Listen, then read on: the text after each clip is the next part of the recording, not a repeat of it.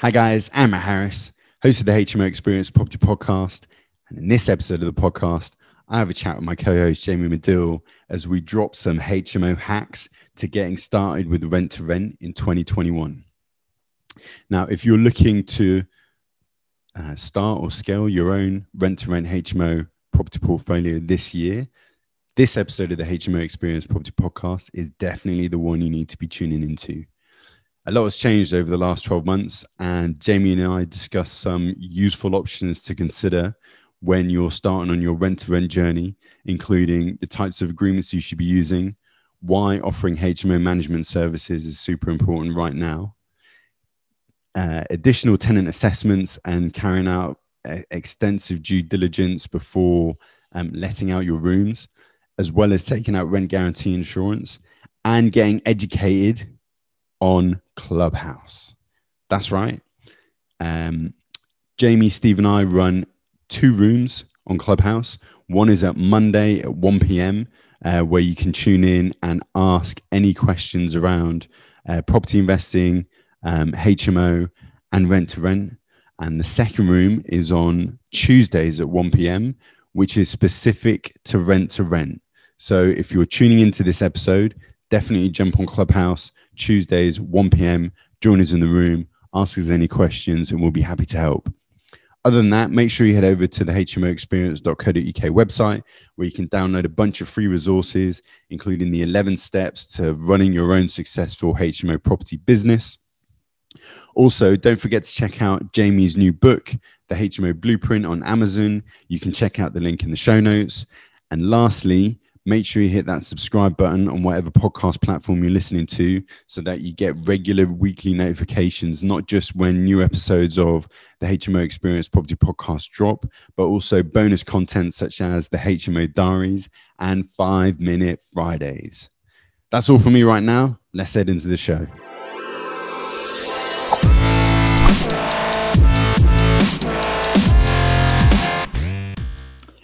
Hi guys, I'm Matt Harris. Welcome to the HMO Experience Property Podcast. I am here with Jamie Madill. Say hello, Jamie. This way. Good to have you here. Hey, amazing. Okay, so we are running through on this episode, Rent to Rent, a beginner's guide to getting started in 2021. Now, obviously, if you've listened back to previous episodes, especially the first 7 or 10 episodes of the HMO Experience Property Podcast, we kind of set out some specific steps for you to follow. We are going to distill those steps into this episode and also give you a few pointers as to what to be aware of in 2021, because obviously things have changed quite a bit since the first 10 episodes, which we recorded in 2019. I think that's fair to say. The world has changed. Yes, so it's Rent to Rent. Oh my God. So look, hopefully you will find this useful. As I've just signposted you to the first 10 episodes anyway, it is still worthwhile heading back and taking a listen for a bit of a deeper dive. But all that being said, Jamie, so we're not going to take into account, you know, looking for your goldmine area and doing all your research prep and all that kind of stuff. It's on the assumption that you have already done this preparatory work. So now it's literally, you know, the point where you start to look for properties and to the point of getting ready to, you know, putting that first deal or getting that first deal across the line. Is that fair to say? Yeah, I think so. Otherwise, we could do like a mini masterclass, which would last like 48 hours. This would go on for a while. It would go on for a while. But look, all that being said, Jamie, so we've got sort of 6 or 7 points to cover off. So as a whistle-stop tour, do you want to get us started on point number 1 in terms of, you know, actually finding properties once you've decided on your goldmine area where you can look for those? Yeah, sure. So if I could do like a step, you know, point half before step 1, just as a quick proviso, I know you guys know this, you listen to the podcast a lot, which is great. We really appreciate that. Most of you subscribe, which is cool. But you got to get yourself educated. You got to know what rent to rent is. You got to know that it's a made up training term name and not a real word or phrase that no one in the real whole world actually understands. So don't ever use the term rent to rent. It's just to encapsulate the strategy, which is you're taking control of somebody else's property with their permission, of course. And then once you've got the right contracts, which will come later on this episode, then you'll be renting out the individual rooms and maximizing your income that way. You're looking after the property. You are basically paying for the bills and the maintenance and the wear and tear. And then you're paying a fixed amount of money, typically to the landlord at the end of each month or beginning of each month. That is what this strategy is. So that's the first bit, just a quick proviso. But of course, then once you found your first property or a potential property, you've got to do the deal analysis. You've got to work out, is it a good deal? One of the most important things, and we see, I mean, you, Matt, you and Steve and I, we obviously, we do masterminds for people, and we collectively train people and also guide them on how to do rent to rent right, because we see so many people who haven't really educated themselves yet, give it a go, and then get really unstuck fast. And one of the biggest things I see is they haven't done the deal analysis. They haven't actually worked out what the actual costs are going to be versus what their potential income is going to be, and then work out if they're going to make any money or not. So we came across someone, bless him, not so long ago, who approached Steve, who's got a whole bunch of renter and HMOs. None of them are making him any money. They're actually costing him money every single month because he didn't really understand the some nuances of the strategy. So that's why we did the HMO Experience Property Podcast, to share some of this knowledge and experience, because it's so important you get this bit right. So let's assume you've done your deal analysis and it's definitely going to make you money. And the numbers stack. Please make sure the numbers stack. Yeah, you haven't just pretended and made up that you're going to make £1,000 of, you know, a month rent per room just to make the numbers stack. You know, you've got the real numbers here. Then what's next? The key thing is, if you've got a property from an agent or a landlord, again, you've got to be very clear that they know what you are doing and they're going to give you permission to take on the control of their property. And then, of course, you've got to encapsulate that agreement with the letting agency or the landlord or both through a legal contract. And Matt, we get asked a lot about the contract, so do you want to jump into what contract? So there's two standards that a week I come across. One is which is provided within the training asset management agreement, and the other thing, which is what I've been using in our business for a while, although we're trying really hard to pivot away from, which is a company let agreement or corporate let. The third type, though, which I've found recently, I had an agent tell me this probably about 18 months ago. Oh yeah, you know, we're doing rent to rent deals in the form of leases, and I was a little bit skeptical about that. But then I signed up to Landlord Law's Rent to Rent Day, and actually their template agreement is a lease. Okay, cool. Which they suggest as a rent-to-rent agreement. However, I don't know the ins and outs of it because I haven't gone through it in detail. So let's just stick with what we know. So the first type of agreement is a management agreement. So the template that is provided is a tri-party agreement. So between the agent and the landlord and yourself as a rent-to-rent operator. And the main points really are obviously paying the landlord a fixed management fee, i.e. a rent. On a monthly basis, having authority to sign a tenancy agreement on behalf of the landlord, because unlike a corporate let or company let, you as the rent-to-rent company under the management agreement are not a tenant of the property.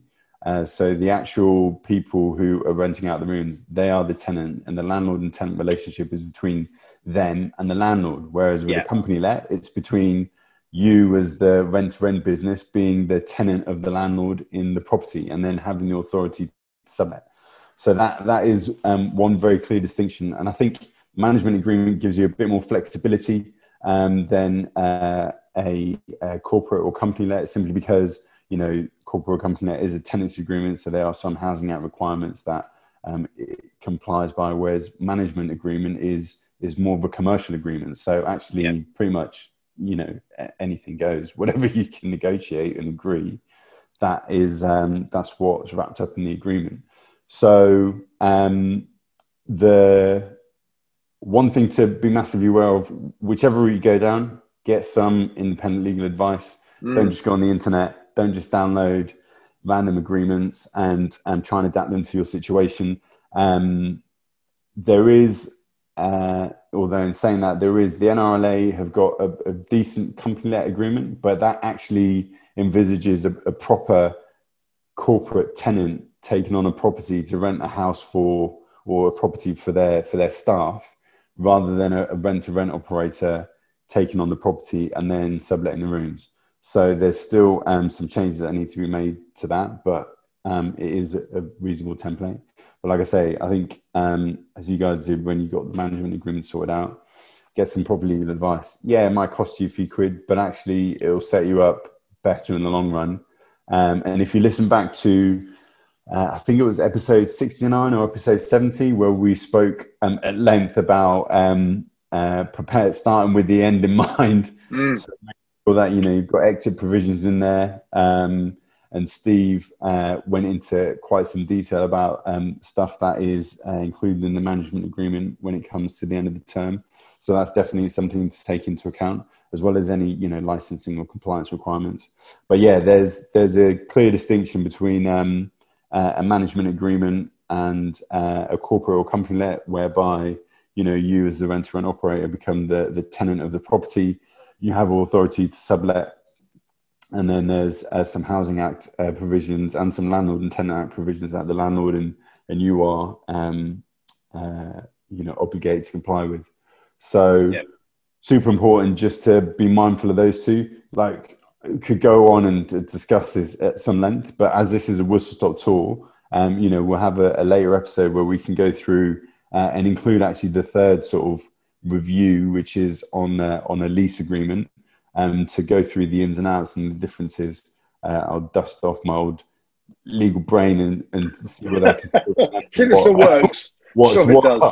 Does. But yeah, so as Jamie said, obviously, you know, making sure that you have an agreement and that that agreement is, you know, is sound and has been prepared, ideally by a solicitor, not just download off the internet. I think that's we used Shimon Roddich at MS Law, who've been amazing, and all of our contracts have been really, really cool. And just a very quick story, Max, I think this is pertinent. Literally last week, we were approached by someone with, you know, a modest rent-to-rent HMO portfolio, but, you know, still a portfolio. Been doing this for a number of years. The contract he had from, I'm not going to say who it is, but some, we think, very well-known trainer in the property space. And, you know, let's assume this guy that approached us has adapted what he was given or bought. But the contract is not fit for purpose. The contract is really horrific, to the detriment of the rent-to-rent operator, the guy that approached us, and massively beneficial, way in favour of the landlord. So, for example, if anything goes wrong in the property, according to the lease contract that this guy's using, which he didn't necessarily understand when he entered into this agreement, for example, but, you know, that's why you get legal advice. But this lease agreement basically says if, you know, the chimney falls down or the roof needs replacing or the windows, you know, frames go, then the rent-to-rent operator is liable to get those fixed. Ouch. That's a lot of money. So he's asked us to help him renegotiate, if we can, those agreements and put it under our management contract. So yeah, just another, I guess, warning really. Whatever you do, make sure you understand what you're doing, get legal advice, and have a proper contract that reflects your understanding and the landlord's understanding of this whole arrangement. So what's next, Matt? What's point two? So point two is a little bit of an extension of the first one, only because, you know, we've been speaking about it quite a bit over the last 4, 5, 6 months. And that's, you know, the opportunity of offering a sort of HMO management service as an alternative or as an easier run-in to, you know, agreeing a rent-to-rent agreement. Now, I know you guys have... been scaling your management business side quite significantly over certainly this year. So obviously there's mileage in it. You know, whether you're a rent-to-rent operator or not, or you set up specifically as a sort of HMO management service. I know we've done a previous episode on whether or not to use a letting or estate agent to rent your HMO rooms. And, you know, during that episode, we were very specific about saying, well, letting estate agents are kind of, you know, their bread and butter is dealing single unit lets.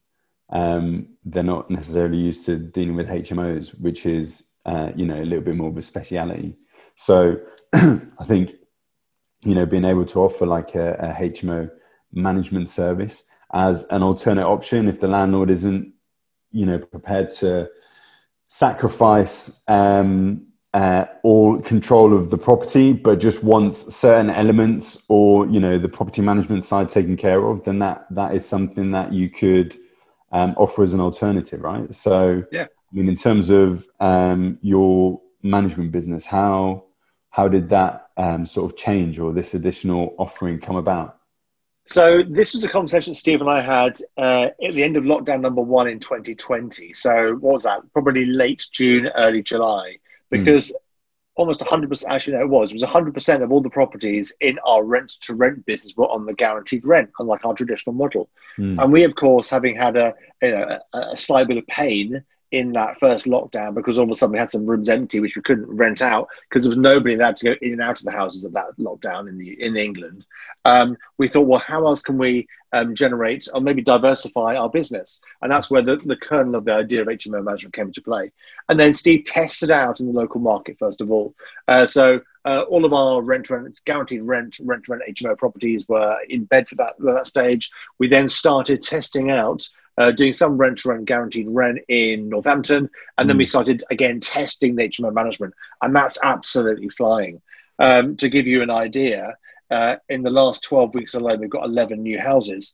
Now, each of those houses are on HMO management, and which means there's no guaranteed rent from us, which means it's purely, we're getting paid for what we do. So it is an element of a job, but if you can outsource and leverage that to somebody else and pay them, you know, an hourly rate, and you've still got profit on top of the individual fees that you're charging for individual items that the landlord chooses. And then again, it's a very scalable business. And we're finding that right now it's really, you know, it's going great guns. And the profit, you know, the profit is pretty good. So all we would, all we've done, and again, if you guys want to more help on that, or maybe some more suggestions on that, ask questions on this podcast episode, or contact us on the YouTube channel, for example, or our website. Ask questions about it, and we can give you more insight. But all we've done is itemized the different tasks that we could do. We put a certain amount of money against each task, and if a landlord wants to use us for HMO management, they either want the full management service at a percentage, or they want guaranteed rent, the other extreme, or if they don't want any of those two, they can buy individual tasks from us, like a job, and we'd literally go and get those things done. For example, weekly inspections. For example, we can do check-ins and check-outs. We can do viewings. And all those things cost. And as long as we've baked in our costs and added a profit on top, and the landlord's happy because they're in control of what they want us to do for them in their house. It's a pretty good little sort of strategy, and it's diversifying risk, and it's also really growing our portfolio. And of course, over time, we haven't done this yet, Matt, so we don't know this for a fact, but over time, potentially, some of those landlords who are working with us on an HMO management point of view might give us more properties if they've got a whole bunch of others, but also they might then walk them up. We might walk them up either to full HMO management at a fixed fee every single month, or indeed up to guaranteed rent. So there's lots of opportunities there, but it seems pretty good so far. And that's a big change from when we first started recording these episodes in 2019 and early 2020. This is a big change from 2021. Yeah. So and we're sharing lots of details with our mastermind clients, you know, about who are all beginning to do this as well, actually. Yeah.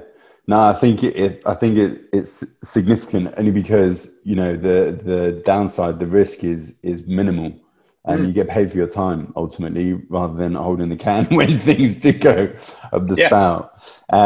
You know, that's not to say that obviously rent to rent, guaranteed rent is not still a viable option, but I think bearing in mind the additional due diligence that you need to, or you should be carrying out right now, you know, the differences in room rentals, certainly that we're experiencing in London, where, you know, some of the drops have been significant, anywhere between sort of 15 and 35%, which is, that's a lot, which is chunky.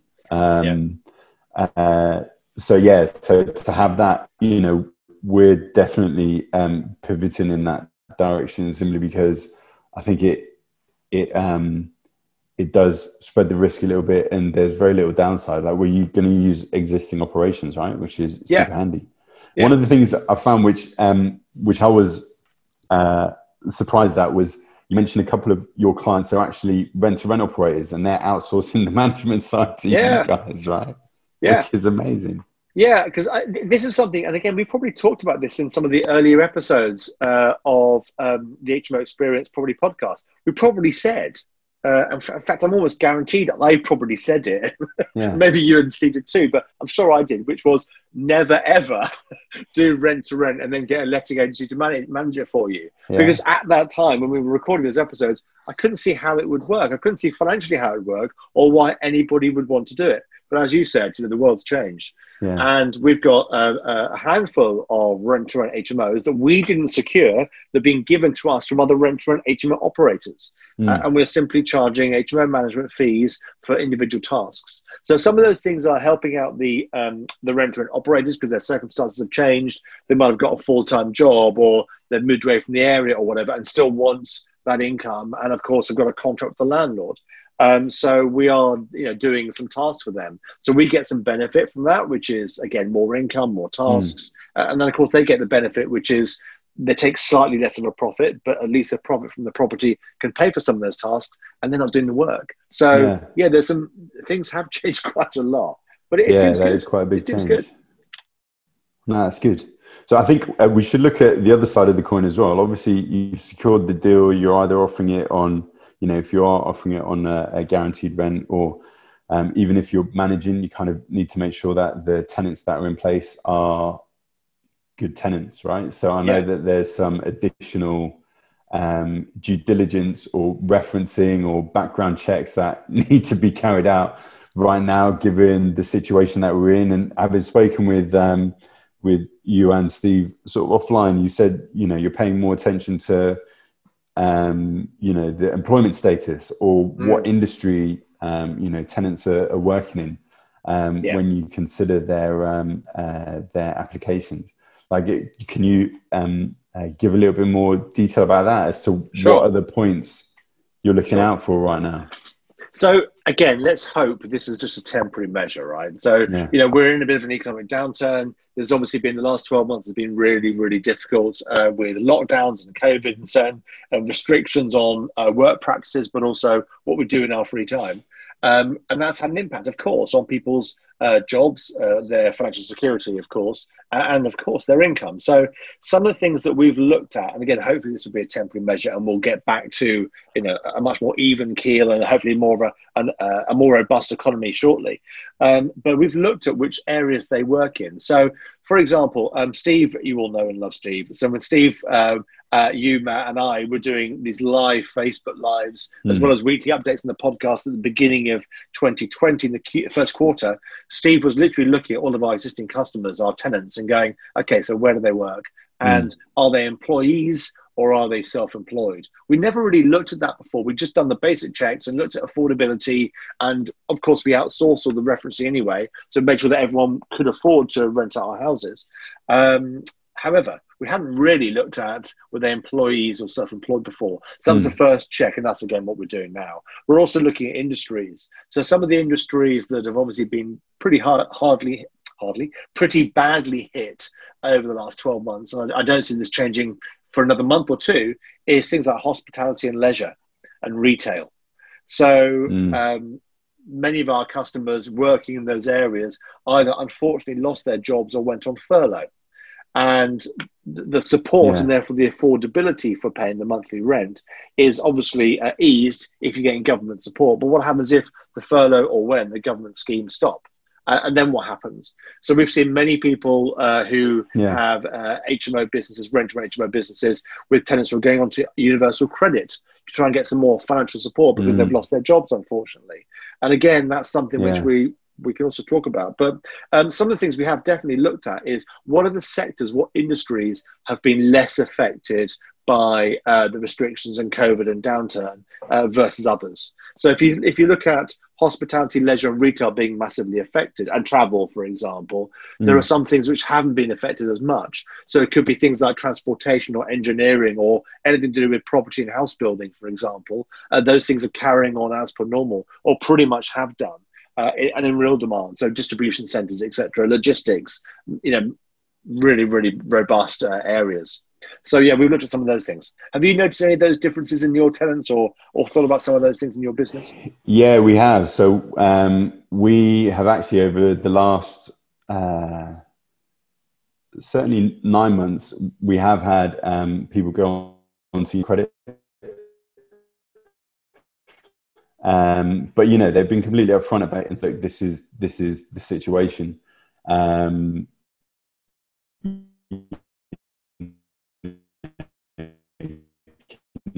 Help with the application. We've not had experienced any sort of challenges with that, because they've still maintained the level of rent that they agreed to pay at the outset.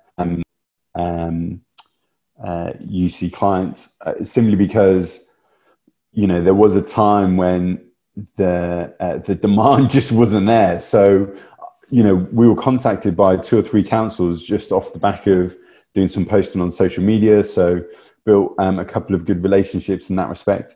So from time to time they'll approach us and say, look, have you got any rooms available? I know what the local housing allowance is for our area. So I kind of, I've got a good idea as to what we'll receive in terms of the room rent.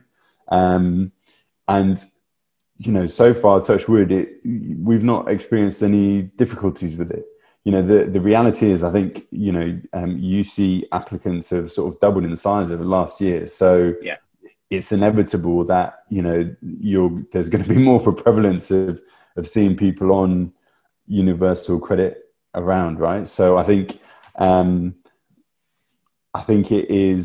it's something that obviously we're considering, because we've got current clients, customers, housemates in the community that are on universal credit. And I do, I've made it very clear to the guys that we work with, look, the criteria needs to be this. So, not long-term UC clients that did have a job previously, they're looking to get back into work, because, I don't want to go down the route of taking on sort of long-term housing benefit, because that's a different kettle of fish to deal with. Yeah. So it is, I've done a couple of NRLA courses on universal credit just to familiarize myself and see what, what I need to know and what I need to be aware of. But from our side, it has been, it's been all right in that respect. And we were hit, we had quite a few people in hospitality and retail right at the start of lockdown that ended up just saying, look, see you later, I'm gone, I'm going back home. Brexit had a little bit of an impact as well at the end of last year. But yeah, overall, I think it is down to being, carrying out that additional layer of due diligence. But to be perfectly honest, given all the uncertainties, there's only so much you can do, right? And yeah. I know as a backup, something that you guys do as standard is have rent guarantee insurance. It'd be interesting to know whether or not you do know whether there's been significant changes in like policy details, or whether the premium has become a little bit more expensive, because I know policies were something that you've experienced? Yeah, a whole bunch of policies and providers cancelled their policies, or they didn't actually offer that service anymore. So a whole load of companies did that. Indeed, I was doing a webinar a few months back, and there was some guy in there, I was talking about rent guarantee insurance, and he was going, no, it doesn't exist anymore, you're lying. I'm like, No, I'm not. We've just taken out another 2 or 3 policies from this company. So I know it exists and it still works because we're still using it. In fact, Stephen's with us on this podcast today because he's doing 3 viewings right now in one of our houses, and he will take out rent guarantee insurance for all of those people too once they pass the reference checks. So yes, some companies did close down, but not all of them. And we use a company, we've mentioned them on the podcast a lot over recent months episodes, which is Advanced Rent. Advanced Rent have been fantastic. So what has changed? Some of the T's and C's have definitely changed, and also the premium has definitely gone up. So back in the day, prior to Q1 2020, again, from memory, the premium was about £120 per person per year. Yeah. And again, we'd incur that cost ourselves, wouldn't pass it on to the tenant, of course, not allowed to do that. But that's gone up to around £195 now for a tenant. So the cost has definitely gone up. But you've still got a question to ask yourself. If you're doing rent to rent, HMO rent to rent with guaranteed rent, would you take a deposit, say 5 weeks worth of rent? Let's assume that is going to be, £700. Or would you prefer to have an insurance policy that costs you £190 or £95, and that covers you for up to £50,000 worth of damage, loss of rent, legal protection cover, or all the rest of it? What would you prefer? And we've taken the option where we can to always go down the rent guarantee insurance route. So you can still do it. It does still exist, but check the T's and C's, and again, make sure that it is affordable for you. And going back to point number 1, Matt, which is about doing your due diligence and your deal analysis, make sure your business can afford to take on an RGI policy for the individual people in your houses. So yeah, for sure. Now, I think operationally, really, those have been the most significant changes. I think a bit more, a lot more due diligence on your tenants. Obviously, being super mindful of the agreements that you sign when taking on a property for rent to rent. That has certainly been highlighted quite a little bit because we've been asked that a number of times during some of the sessions. And I think the other thing, which goes back to even before getting the deal, I think has been, and something that we've sort of said it a few times, been a lot more visible on social. I know not just to get deals, but I guess to get a bit more established, right? And to have the opportunity to, speak to other landlords or other operators to gain some experience, some knowledge, and to grow your understanding as to what you're doing to get some help. But I think from a marketing point, one thing which I've certainly found during lockdown has been super useful is definitely social media. I know obviously landlord letters and all that have worked in the past, which is cool. But because, we've been spending a lot of time online over the last 12 months, I think being more and more visible there and across as many platforms as possible has been massively useful. We've certainly been approached a few times just off the back of social media adverts, which has been great. Not always seeing things through to completion, but at least, we're out and about being able to do that. And I also think that, some of the newer platforms, I know you've been spending a lot of time on Clubhouse, which has been super useful. What has the experience been like on there? Because I guess it's a good opportunity for people to, get another layer of access to you immediately, right? To ask questions about what is going on in the market and what, changes are happening week to week or day to day. Yeah, I love it. I love it because I don't have to do my hair or get dressed. No, I love it because it's immediate. And as you say, people can, it's typically, it's certainly in the rooms that we run. And Matt, you and I and Steve run the HMO Experience Property Club on Clubhouse. So if you are an iOS user and shortly, hopefully going to be opening up Clubhouse to Android users too. But if you are an iOS user, Apple user, you can go on there and join our club, and you'll be notified when we're speaking on regular topics and on regular days throughout the week. But I love it because it's in our rooms anyway. It's a no pitch area, no pitching happening. It's purely Q&A. And people are asking some amazing questions there, and we're getting some great feedback. They're actually using what we're suggesting, and they're implementing some of the tips. So yeah, it's really good. So I think social media as ever, massively powerful. Using LinkedIn, reaching out to landlord groups on LinkedIn, going out to letting agents in your area on LinkedIn is key. As you say, you know, all the usual standard media, social media platforms, and just, you know, hustling a bit more, being more visible, because you can't physically go and meet agents in many cases. But that's going to change. You know, if old duffers like me have got vaccinated, it'll be your turn next, Matt. And then we'll all be going out again and meeting people. I know, soon enough. Oh, wow. I was speaking to a mate of mine in Australia, and they're already up and running pretty much. They've down in restrictions and all that. So soon, it will happen soon.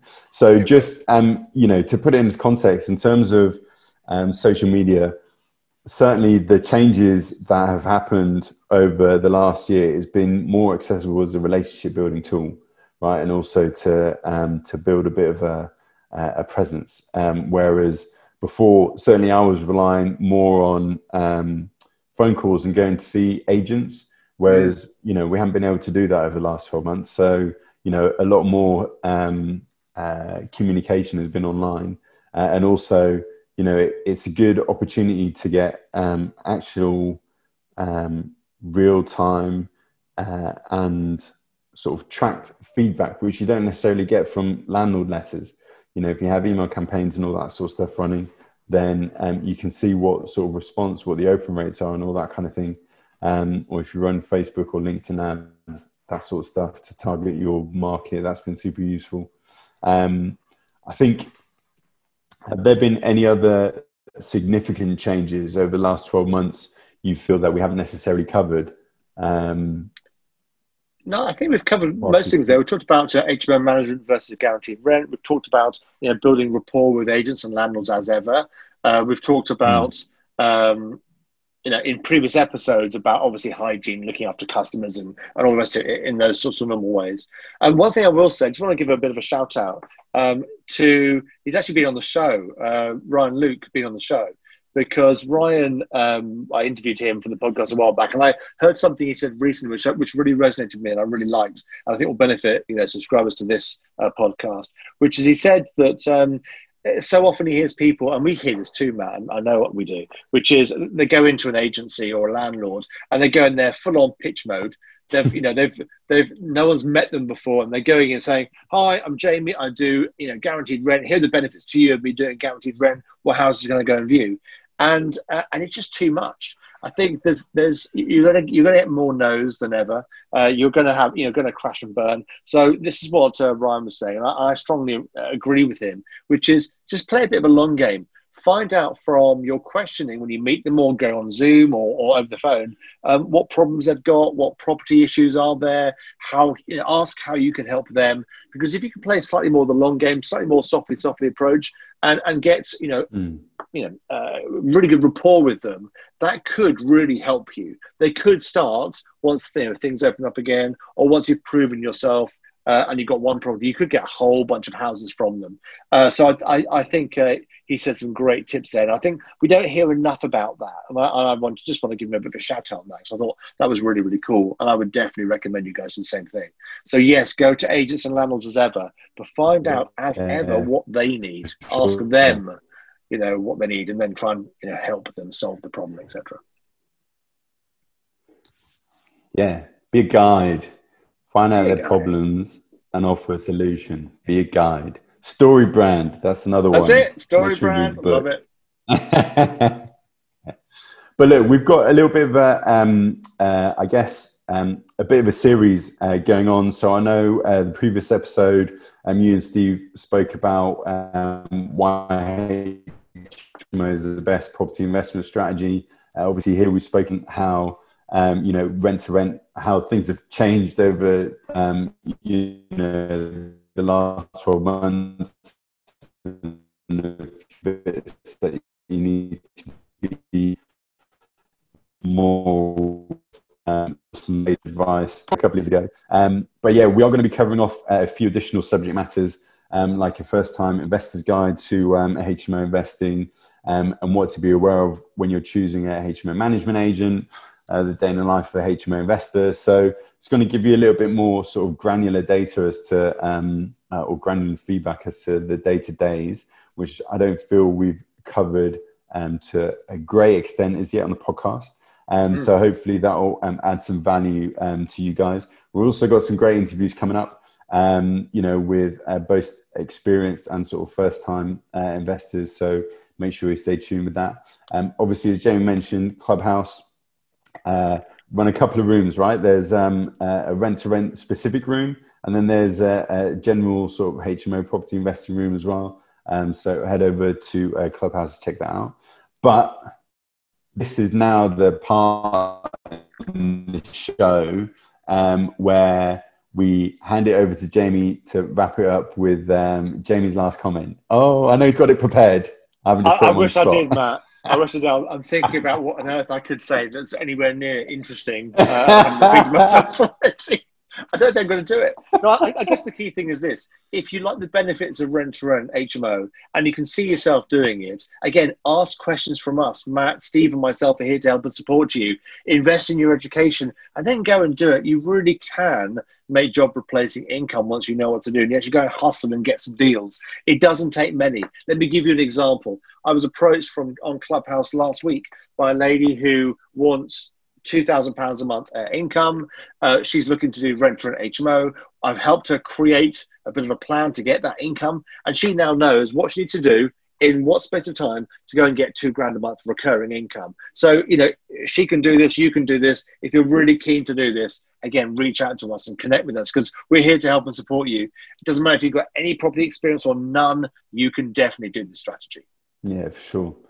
That's a nice little note to end on. So thank you very much for tuning in this week, guys. Yeah, make sure you catch us on all social channels. Hit that subscribe button on whatever platform you're listening to. And we will see you guys next week on the HMO Experience Property Podcast. It is goodbye from me and goodbye from Jamie. Say goodbye. Bye, guys. See you soon. Bye.